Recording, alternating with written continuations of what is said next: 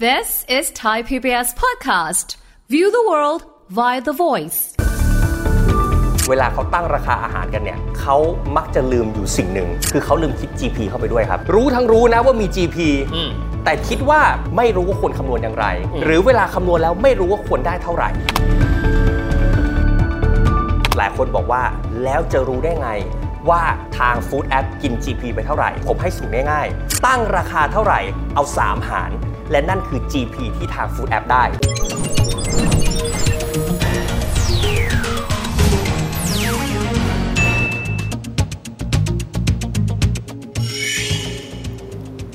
สวัสดีครับ สวัสดีครับ ผมกายรัฐศักดิ์สกุลวัชระอนันต์ครับ แล้ววันนี้ผมวิทย์สิทธิเวคินนะครับ วันนี้เราสองคนมาในรายการนะครับเศรษฐกิจติดบ้านด้วยครับไกด์ครับในยุคปัจจุบันนี้ครับคนจะบอกว่า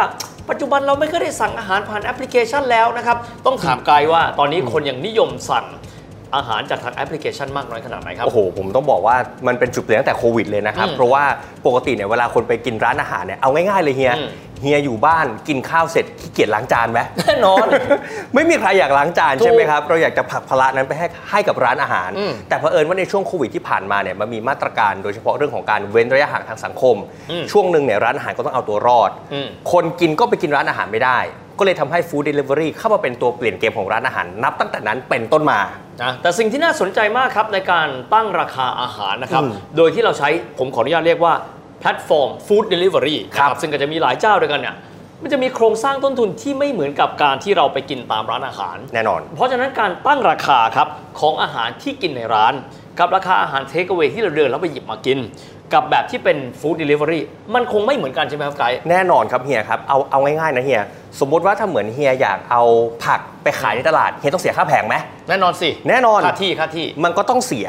ทีนี้เหมือนกันลักษณะที่ว่าผมจะเอาอาหารของผมเนี่ยไปว่าไปตั้งขายบนฟู้ดแอปต่างอืมๆเขาก็จะมีเรียกว่าค่าบริการอืมแต่ค่าบริการเนี่ยคุณผู้ชมเฮียวิทย์ครับ ผมต้องครับบอกแบบนี้ว่าเขาจะเก็บในสัดส่วนที่มันใกล้กันอืม โดยทั่วไปแล้วเนี่ยเวลาตั้งราคาอาหารฟู้ดแอปเนี่ยนะครับอยากให้คิดเฉลี่ยไว้แบบนี้เลยว่าใน 100 บาทฟู้ดแอปกินไปแล้ว 32-37 บาทโอ้โหโอ้โหเยอะไหมเฮีย เยอะเยอะอยู่เยอะอยู่เยอะอยู่แล้วแบบมีสามอะ ถูกต้องก็เหมือนค่าที่เทียบอย่างนี้แล้วกัน ถูกต้องครับ เพราะว่าถ้าหากว่าลำพังฟู้ดแอปเก็บเป็นเงินแบบเน้นๆต่อเดือน บางทีเขาก็มองว่าเขาอาจจะเก็บเขาอาจจะทำรายได้ได้มากกว่านั้นก็ได้อืมเขาเลยคิดเป็นโมเดลของสัดส่วน ขายมากฉันก็ขอเยอะอ่าขายน้อย ก็จ่ายเรานิดเดียวก็พอ ตรงไปตรงมาเลยนะครับถูกต้องครับ ถ้าแตกต่างไปจากค่าเช่าร้านสมมติค่าเช่าร้านนี่ก็คือจ่ายเหมา ไม่ว่าคุณจะขายได้กี่จานกี่คนก็ตามแต่ก็เป็นประมาณนั้นถูกต้องวันนี้ที่เรามาคุยกันครับ เพราะว่าเราอยากจะลองหาวิธีการนะครับในการที่ทำให้ผู้ประกอบการได้พอรู้ว่า ถ้าเราเข้าไปขายอาหารของเราในแอปพลิเคชันเหล่านี้ ในแพลตฟอร์มเหล่านี้ วิธีการในการคำนวณราคา โดยที่เราไม่ต้องเข้าเนื้อสักเท่าไหร่ครับหรือกำไรอย่างที่เราต้องการนั้นจะเป็นอย่างไรอะทีนี้เราต้องถามมันครับว่า โครงสร้างราคาเวลาที่เราขายอาหารเนี่ยนะครับในบรรดาแพลตฟอร์มต่างๆอะมันมีหลักคิดยังไงบ้างครับไกด์โอ้โหเฮียเอาแบบนี้ผมเห็นปัญหาเลยดีกว่า บางคนเนี่ยตั้งราคาอาหารเท่ากันโอเคขายหน้าร้านยังไงตั้งบนแอปแบบนั้นเลย ไหวไหมนั่นอะ เออ ก็เลยตั้งก็เลยมาคิดว่า เอ้ย ถ้าคุณตั้งราคาเท่ากัน แล้ว GP เขาเก็บไปแล้วหนึ่งในสามเนี่ยโอกาสขาดทุนมันมีนะเฮีย โอ้แน่นอนอะสมมติเออติ๊งต่างหนึ่งร้อยบาทอยู่ดีๆก็ถูกหักออกไปเป็นค่า GP ค่าบริการเนี่ยสามสิบกว่าบาทแล้ว ถูกต้อง ในขณะที่เกิดว่าเป็นร้านก็แตกต่างไป ถูกต้องอืม เพราะฉะนั้นผมเลยวันนี้จะชวนมาตั้งราคาอาหารอืมผมคงไม่บอกว่าควรได้กำไรเท่าไหร่อืมแต่ณวันนี้มาตั้งราคาอาหารแบบไม่ขาดทุนกันก่อนดีกว่าอืมเพราะว่าอย่างนี้ครับในความที่ตั้งราคาอาหารแล้วเนี่ยถ้าเราจะไปเอากำไรเนี่ยผมก็คงบอกไม่ได้ เพราะว่าตั้งแต่ข้าวขาหมูยันอาหารเหล่ากำไรก็ควรไม่เหมือนกัน แต่วันนี้เอาแค่ไม่ขาดทุนก่อนอืมสมมุติว่าก่อนที่เราจะขายอาหารนะครับคุณผู้ชมเฮียครับเราควรต้องตีต้นทุนมาก่อนเนาะว่าครับในข้าวหนึ่งจานเนี่ยอืมต้องทำได้เท่าไหรขายได้ยังไงอืมเวลามันเขียนมาแบบเนี้ยหลายคนบอกว่าโอ้โหเฮียน้องไกด์ทำไมเอามาตัวเลขเยอะขนาดนี้ จริง ๆ เอาแบบง่าย ๆ แบบนี้ก็ได้ สมมุตินะครับ หมู 1กิโลทำกะเพราได้กี่จานอืมแค่นั้นพอกระเพรา1กิโล ผัดได้กี่จานอืม คิดแบบนี้พอ โอเค แล้วตีออกมาเป็นต้นทุนต่อจาน อืม สมมุติว่าผมดูแล้วเอ้ยหมูสับผมใช้เท่านี้ไข่ไก่เท่านี้ กระเพราเท่านี้พริกแดงเท่านี้ เครื่องปรุงเท่านี้ข้าวเปล่าเท่านี้ ผมตีออกมาเสร็จแล้วเอ้ยผมรู้แล้วกระเพราหมูสับไข่ดาวของผมจานหนึ่งเนี่ยอยู่ที่ 30 บาท อันนี้คือเอาต้นทุนมากลางกันก่อนเอามาดูกันก่อนเฉพาะตัวผลิตภัณฑ์นะใช่อันี้ยังไม่รวมหีบคอช้อนซ่อมพลาสติกถ้าคุณต้องใส่เข้าไปใช่เอาตรงนี้ก่อน เอาแค่ตรงนี้พอ เพราะว่าผมจะบอกแบบนี้ว่าเงื่อนไขของฟู้ดแอปเนี่ยที่เราบอกว่าเก็บ 30%เนี่ยอืมบางเจ้าเขาก็ได้ส่วนลดนะเฮียอ๋อสมมุติว่าถ้าร้านเฮียขายดีๆ มากเนี่ยฟู้ดแอปเขาเป็นคนคลานเขาไปขอเฮีย เพราะอยากจะให้มันมีส่วนร่วมในแอปเขา ถูกต้องอืมเขาก็คงไม่ให้เฮียแบบ ต้องเก็บหนึ่งใน3หรอกอาจจะเก็บแค่5% 10%ก็ได้เข้าใจแล้วเข้านึใจกออกไหมแล้วอ่า แต่อย่าลืมว่าช่วงเวลานั้นมันผ่านไปแล้ว อืม เพราะคนมันเริ่มเข้ามาเยอะขึ้นฟู้ดแอปเป็นทางเลือก และเป็นทางรอดทำให้การต่อรองโดยได้สิทธิพิเศษของ GP มันเริ่มน้อยลง ๆเข้าใจได้ละอืม เพราะฉะนั้นมันกลายเป็นว่าวันเนี้ยพอเรามาคุยกันที่ 30 บาทคำถามคือว่า เราควรขายเท่าไหร่ดี อืม สมมุติถ้าเฮียตั้งราคาแบบขายหน้าร้าน สมมติเฮียรู้ว่า30 บาท ครับ เฮียอยากขายสักกี่บาท สมมุติเราบวกกำไรเข้าไปติ้งต่างนะ อืมเอา 5 บาท อะ ถ้าเกิดแบบคิดแบบเพียวๆกันก่อนอะ35บาท เอาตรงนี้ก่อนครับ อืมแต่ว่าถ้าเกิดบางบางคนคิดอาจจะเยอะนะ ค่าแรงล่ะ หายไปไหน ใช่ค่าแพคเกจจิ้งเพราะว่าไม่เหมือนกับกินที่ร้านนะ ครับที่ร้านเนี่ยมันใช้จานชามแล้วก็ล้างได้ ครับ แต่ถ้าเกิดว่าเป็นแบบตามแอปไม่ใช่ ใช่ บวกในเรื่องของตัวค่าฮีพอนะครับ ค่าแรงคน แล้วก็ยังมีสมมุติว่า น้ำปลาบ้างพริกบ้างอันนี้ก็เป็นอีกส่วนหนึ่งก็อาจจะเอาติ้งต่างเอาบวกเข้าไป 10 บาทแล้วกันวะ อะเอาไปเอาสัก 40 บาทอืม คำถามแบบนี้หลายคนบอกว่าแล้วจะรู้ได้ไงว่าทางฟู้ดแอปกิน GP ไปเท่าไหร่ เออ เอาแบบนี้ หลายคนบอก 32 ยากไปน้องไกด์37 ก็ดูตัวเลขมันไม่ลงตัว เอาตัวเลขกลมดีกว่า เอาแบบนี้ไหมอืม ผมให้สูตรง่ายๆ ตั้งราคาเท่าไหร่เอา 3 หาร และนั่นคือ GP ที่ทางฟู้ดแอปได้ โอ้ โทษนะครับคำว่า เปอร์เซ็นต์ที่ทางฟู้ดแอปเนี่ยสาอะไรก็ตามแต่เนี่ยจากต้นทุนที่เราแปะเอาไว้หรือว่าจากราคาปลายทางที่บอกลูกค้าครับ อ่า หลายคนบอกว่าฟู้ดแอปเขาไม่มีทางมานั่งสาวไส้ต้นทุนเราอยู่แล้วแน่นอนเขาจะตัดจากราคาที่เราตั้งขาย โอ้อืมเพราะฉะนั้นมันเลยเหมือนว่าถ้าสมมตินะครับ คุณตั้งราคา 30 บาท อืม แล้วต้นทุนมันคือ 30 ยังไงขาดทุนแน่นอน โอเค เพราะหมายความว่า 30 บาท GP ที่ Food App จะเอา 30 ตั้งใช่ไหมครับอืมหาร 3 Food App ขอ 10 บาท หมายความว่าตั้งราคาต้นทุน 30 ขาย 30 ก็ขาดทุนแล้ว แน่นอนอืมเพราะว่า Food App เอาไปแล้ว 10 บาท เท่ากับทุก ๆ จานที่เราตั้งขายเราขาดทุน 10 บาท อะทิ้งต่างใครสมมุติว่าเราอย่างนี้แล้วกัน บวกกำไรที่เราต้องการไปด้วยอืมสมมุติอะแบบโหดหน่อยเนาะอืมสามสิบบวกเข้าไปอืม10 40 บาท อืม ถ้าเขาคิด 1 ใน 3 ก็มีความหมายว่าโดยประมาณสัก 13 บาท 30 สตางค์ อ่า อืม เอาแบบนี้แล้วกัน กลัวคุณผู้ชมจะกลัวว่าเลขของคนน้องไกด์เนี่ยจะดูยากไป ผมขอเอา 45แล้วกัน อ่าเพราะมันจะหารได้ง่ยสามหน่อยลงตัว ก็เป็น 45 และผมทำตารางเทียบมาให้โอ้ เอ้ยว่าถ้าตั้ง 45 บาท น่าจะได้เท่านี้15ครับ ตั้ง 60 บาท น่าจะได้เท่านี้ โอเคไหม อืม อยากให้แตะเลข 30 ไว้ก่อน ต้นทุน อืม30อะโอแปะเค ไว้ในใจ เก็บไว้ในใจแบบคสณิอตงศาสตร์ว้าบโอ้โห นี่ผมเปิด แบบนี้มาเลย อืมสมมุติครับ เฮียตั้ง 45 บาท ครับ อย่างที่บอกฟู้ดแอปจะได้เท่าไหร่ เอา 3 หาร หมายความว่า 45 บาทฟู้ดแอปได้ไปแล้ว 15 บาท ถูกต้อง1ใน3 1ใน 3 แต่อย่าลืมว่าต้นทุนเราคือเท่าไหร่ครับ 30 บาท อืม45 ตั้ง ลบค่าบริการ 15 บาทอืมลบต้นทุน 30 บาท ไม่มีกำไรฮะ คือทำฟรีตลอดเลยตั้งแต่ต้นจนจบ ถูกต้อง โอเค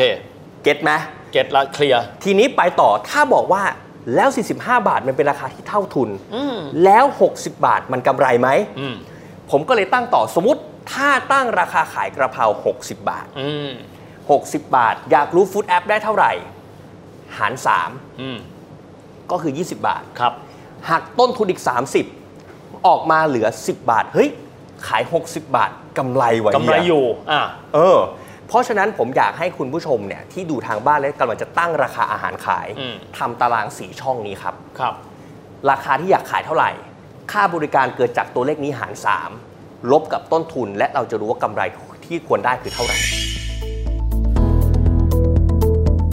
โอ้โหนะฮะแต่ว่ายังไงก็ตามนะครับอีกส่วนหนึ่งเมื่อสักครู่ในยต้นทุนที่มีอยู่แล้วนะครับใช่บางทีอาจจะต้องคิดหลายๆอย่างเพิ่มเติมเช่นท่านต้องไม่ลืมว่าท่านต้องมีค่าพลังงานนะซึ่งปัจจุบันนี้ราคาพลังงานก็ไม่ได้ถูกถูกนะต้องครับสมมุติว่าเราผัดเองค่าแรงของตัวเอง หรือแม้กระทั่งลูกมือก็ต้องคิดเข้าไปด้วยครับค่า packaging ก็ด้วย เพราะฉะนั้นเนี่ยในนี้ก็เป็นหลักคิดนะครับว่าต้นทุนเท่าไหร่ แล้วก็เริ่มคิดเอาไว้ในใจว่าราคาปลายทางเป็นเท่าไหร่ แต่ท่านจะต้องไม่ลืมว่าราคาปลายทางทุกครั้งเลย ต้องคิดในเรื่องของตัวค่าบริการจากแพลตฟอร์มด้วย ถูกต้อง อีกส่วนหนึ่งครับน้องไกด์ครับพลาดไม่ได้เฮียเราพูดว่า delivery อืมแสดงว่าเราต้องมีพี่พี่ไรเดอร์ถูกต้องเขาก็ดำรงชีวิตเขาต้องการหารายได้เหมือนกัน เข้ามาเกี่ยวในสมการนี้ยังไงครับอ่าแน่นอนครับคำถามนะเฮียสมมุติว่าทำไมเขาถึงมันจะเกี่ยวข้องเพราะว่าเขาเก็บ GP แพงนะครับอืม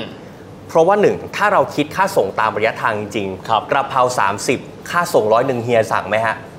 โอ้ก็โหดไปเนาะไม่สั่งก็แพงไป ไม่สั่งครับ เขาเลยเก็บ GP สูงสูงๆอืมเพื่อไปทำราคาค่าส่งให้มันถูก และเขาอ๋อสามารถที่จะส่งได้เรื่อยโอ้ครับๆแค่นั้นเลยอืมแต่ทีเนี้ยมันจะกลับมาสุดท้ายคือว่า และถ้าสมมุติว่าเราจะตั้งราคาอาหาร และแบบอุ๊ย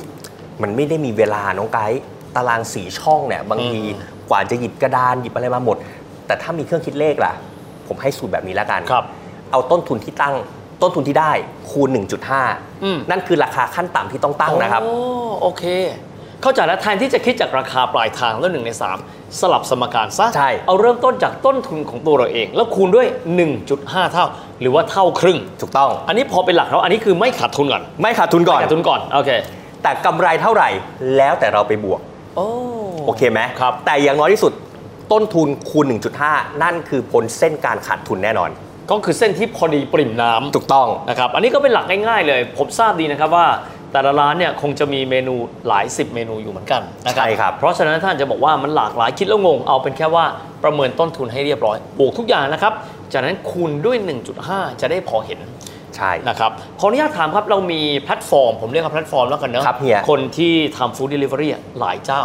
ราคาเขาพอๆกันไหมครับ จริง ๆ ราคามันไม่หนีกันครับ อยู่ที่ประมาณ 32ถึง37 ที่มาของการที่ผมเอาเลข1ใน3เนี่ยคือค่าเฉลี่ยของทุกอ๋อของทุกค่าแอเฉลี่ยแอปทุกที่อืมบางแอปเก็บแพงหน่อย สมมติถ้าบางแอปเก็บแพงหน่อย สมมติเวลาเราคูณตั้งราคาคูณ 1.5 อาจจะบวกสักประมาณ5-10 บาทอืมแต่ถ้าบางแอปเขาตั้งต่ำกว่า 33%ก็อาจจะลบสัก 5-10 บาทก็ได้ครับแต่การคูณ 1.5 คือเป็นค่าเฉลี่ยว่ามันพ้นเส้นการขาดทุนของค่าเฉลี่ย GP ทั้งหมดแล้วอืมนะครับ เราฟังมาแบบนี้นะครับต้องถามว่าแล้วมีส่วนอื่น ๆ ใดบ้างที่ผู้ประกอบการร้านอาหารควรจะต้องรู้ในการที่เราจะตั้งราคาขาย แล้วก็สามารถทำให้ธุรกิจของเราผ่านช่องทาง Delivery เนี่ยเดินหน้าไปได้แบบมีกำไรกำไรครับ อืมเอาง่ายๆเลย อันนี้มันอาจจะเป็นธุรกิจสักนิดหนึ่งเนาะผมอาจจะให้แยกระหว่างต้นทุนคงที่อืม ก็คือไม่ว่าจะผ่านร้อนผ่านหนาวยังไงก็ตามนี่คือต้นทุนที่ต้องจ่าย เช่น ค่าพนักงานอืมค่าน้ำค่าไฟ อันเนี้ยเราต้องแยกคิดครับในขณะอีอีกอย่างหนึ่งคือมันจะมีคำว่าต้นทุนแปรผันครับขายได้มากก็จ่ายมากเช่นต้นทุนวัตถุดิบอย่างนี้เป็นต้นอ่าชัดเจนโอเคไหมเพราะฉะนั้นอยากให้แยก 2 ส่วนออกจากกันอืมแต่ในการคิดนั้นก็อยากให้รวม 2 ส่วนนี้เข้าด้วยกันอืมก่อนที่จะเอาไปคูณที่ผมบอกว่าคูณ 1.5 หรือคูณอะไรก็แล้วแต่อืมแน่นอนอะนั่นก็เป็นภาพรวมนะครับที่เราจะได้เห็นนะครับว่าบางคนครับทำอาหารอร่อย แต่บางทีลืมไปว่าการที่มีแอปพลิเคชันเหล่านี้ ช่วยให้เราขายได้ดีขึ้นก็ตามแต่ แต่ไงก็ตามสิ่งเหล่านี้มันไม่ได้เกิดขึ้นมาฟรีๆถูกต้องเขาทำธุรกิจเขาก็มีต้นทุนนะครับค่าดำเนินงานเพราะว่าแอปพลิเคชันบางคนบอกมันฟรี แต่คนที่ develop ระบบพัฒนาระบบก็เป็นธุรกิจนะโอ้โหพี่พี่ไรเดอร์ที่เขาอยู่เนี่ยเขาก็เป็นธุรกิจเช่นเดียวกันครับอยากให้คิดต้นทุนส่วนนี้รวมเข้าไป เวลาตั้งราคาขายได้แล้วเนี่ยเราจะได้รู้ว่าเส้นที่เหมาะสมราคาเป็นเท่าไหร่ และหากเราได้กำไรแล้วบวกไปเท่าไหร่ จากนั้นลองดูซิว่าคนที่เขาซื้อสินค้าเราเขาอ่อนไหวแต่ราคาที่เราตั้งมากน้อยขนาดไหนหรือไม่ นั่นแหละง่าย ๆ เลย จากที่ผมเห็นเนี่ยว่าพอเขาเก็บแพงอะมันจะมีอยู่ 2 อย่างคือเขาไม่บวกราคาขึ้นไป กับอีกอย่างหนึ่งที่เขาเจอกันคือลดปริมาณอาหาร โอ้ผมไม่ได้มีการระบุนะเช่นข้าว 200 กรัมอ่าหฮะมูหมูกี่กรัมนะฮะใช่เรื่องมิติของการทำอาหารนี่ก็อย่างหนึ่งนะครับ แต่ว่าเราทำธุรกิจ ดังนั้นการทำธุรกิจต้องรู้ว่าต้นทุนของเรานั้นเป็นเท่าไหร่ แต่ต้องไม่ลืมว่าช่องทาง food delivery ครับ เรื่องของค่าส่งก็ดี ค่าดำเนินงานของแอปพลิเคชัน เพราะมันเป็นธุรกิจเขาก็ต้องมีเรื่องเงินทองเข้ามาเกี่ยวข้อง ทุกอย่างรวมเป็นโครงสร้างราคาที่เราควรจะรู้ในรายละเอียดทุกรายละเอียด ก่อนที่จะมีการกำหนดราคา แล้วเดินหน้าทำธุรกิจขายอาหารได้แบบมีกำไรกำไรด้วย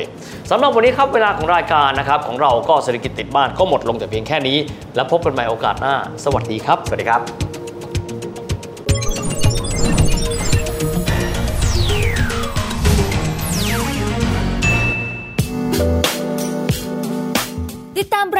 ทางเว็บไซต์และแอปพลิเคชันของไทย PBS Podcast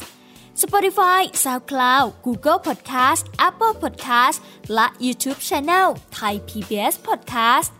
Thai PBS podcast. View the world via the voice.